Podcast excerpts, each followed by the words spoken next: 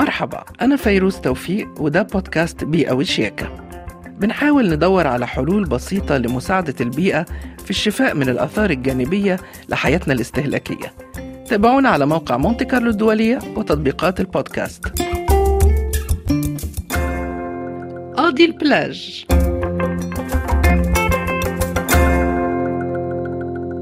لي صديقة محامية في الهند كانت تعد لشهادة ماجستير رغم إنها كانت اجتازت كل الاختبارات لمزاولة المحاماة. سألتها عن سبب العودة لصفوف الدراسة وتخصص الماجستير وكنت متصورة إن تخصص جنائي أو حاجة من اللي بسمع عنهم لكن قالت إنه تخصص بيئي. يعني إيه؟ لو دب قطبي خطف سمكة من كلب البحر يجرجروا بعض في المحاكم وهي بقى هتدافع عن حق كلب البحر في السمكة ولا هتحاول تخفف الحكم عن الدب القطبي؟ حقيقي كان أول مرة أسمع عن هذا التخصص الجنائي لكن شرحت لي أنه هذا هو تخصص المستقبل لأن هناك تجاوزات عديدة من شركات كبرى تضر بالبيئة مثل دفن النفايات السامة في باطن الأرض أو إلقائها في الأنهار والبحيرات ما له تأثير سلبي على التربة وبالتالي الزراعة والمياه اللي بنشربها.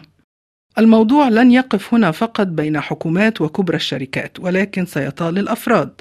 بعض الدول عندها غرامات لو شخص ألقى قمامة خارج حاويات القمامة أو رمى عقب سجارة من شباك السيارة.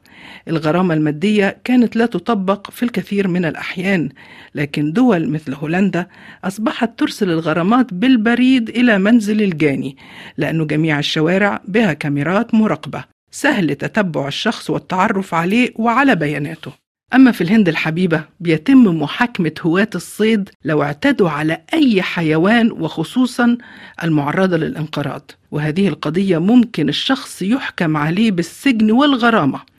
وفي قضايا أخرى يمكن لمجرد التسبب في إزعاج الحيوانات والطيور في المحميات بصوت طلقات النار الشخص يقضي أشهر في خدمة مدنية أو سجن بالإضافة للغرامة. عدد لا بأس به من دول العالم أصبح عندها قوانين لحماية البيئة من التجاوزات اليومية. ممكن أسرة في متنزه لم تلتزم بنظافة المكان تعاقب بغرامة أو المنع من دخول المتنزه مرة أخرى. نفس الشيء يحدث لمن لا يحترم البيئة البحرية سواء كان يترك مهملات على الشاطئ أو صيادين فقدوا شبكهم في البحر. في كلا الحالتين الحيوانات البحرية تتعرض للأذى أو القتل.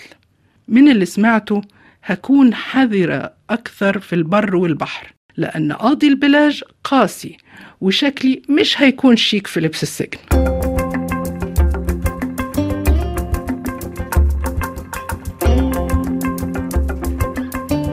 دي نهاية حلقتنا اليوم من بودكاست بيئة وشياكة. وأنا فيروز توفيق بحب أدعوكم للاستماع إلى البودكاست على موقع مونتي كارلو الدولية وعلى تطبيقاتنا الرقمية ومنصات البودكاست. إلى اللقاء في حلقة جديدة من بيئة وشياكة.